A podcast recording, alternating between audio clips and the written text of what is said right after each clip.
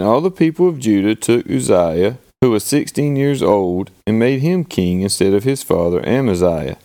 He built Eloth and restored it to Judah, after the king slept with his fathers. Uzziah was sixteen years old when he began to reign, and he reigned fifty two years in Jerusalem. His mother's name was Jecoliah of Jerusalem, and he did what was right in the eyes of the Lord, according to all that his father Amaziah had done. He set himself to seek God in the days of Zechariah, who instructed him in the fear of God. And as long as he sought the Lord, God made him prosper. He went out and made war against the Philistines, and broke through the wall of Gath, and the wall of Jabneh, and the wall of Ashdod. And he built cities in the territory of Ashdod, and elsewhere among the Philistines. God helped him against the Philistines and against the Arabians who lived in Gurbaal, and against the Meunites.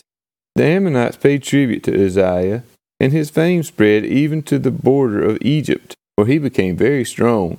Moreover, Uzziah built towers in Jerusalem at the corner gate, and at the valley gate, and at the angle, and fortified them. And he built towers in the wilderness, and cut out many cisterns, for he had large herds, both in the Shephelah and in the plain. And he had farmers and vine dressers in the hills and in the fertile lands, for he loved the soil.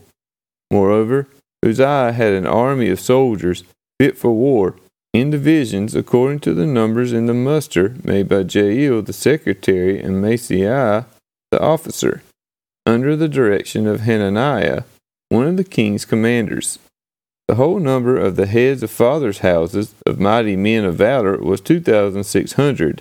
Under their command was an army of three hundred and seven thousand five hundred, who could make war with mighty power, to help the king against the enemy. And Uzziah prepared for all the army shields, spears, helmets, coats of mail, bows, and stones for slinging. In Jerusalem he made machines, invented by skilful men, to be on the towers and the corners, to shoot arrows and great stones, and his fame spread far. For he was marvelously helped till he was strong. But when he was strong, he grew proud to his destruction. For he was unfaithful to the Lord his God, and entered the temple of the Lord to burn incense on the altar of incense.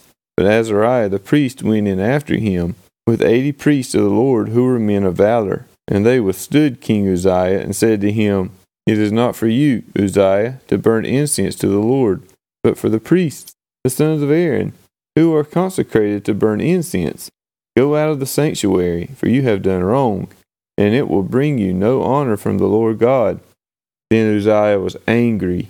Now he had a censer in his hand to burn incense, and when he became angry with the priests, leprosy broke out on his forehead in the presence of the priests in the house of the Lord, by the altar of incense. And Azariah the chief priest and all the priests looked at him, and behold, he was leprous in his forehead. And they rushed him out quickly, and he himself hurried to go out because the Lord had struck him. And King Uzziah was a leper to the day of his death, and being a leper, lived in a separate house, for he was excluded from the house of the Lord. And Jotham his son was over the king's household, governing the people of the land.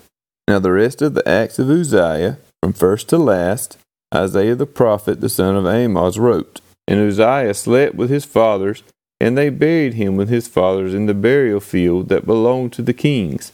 For they said, He is a leper, and Jotham his son reigned in his place.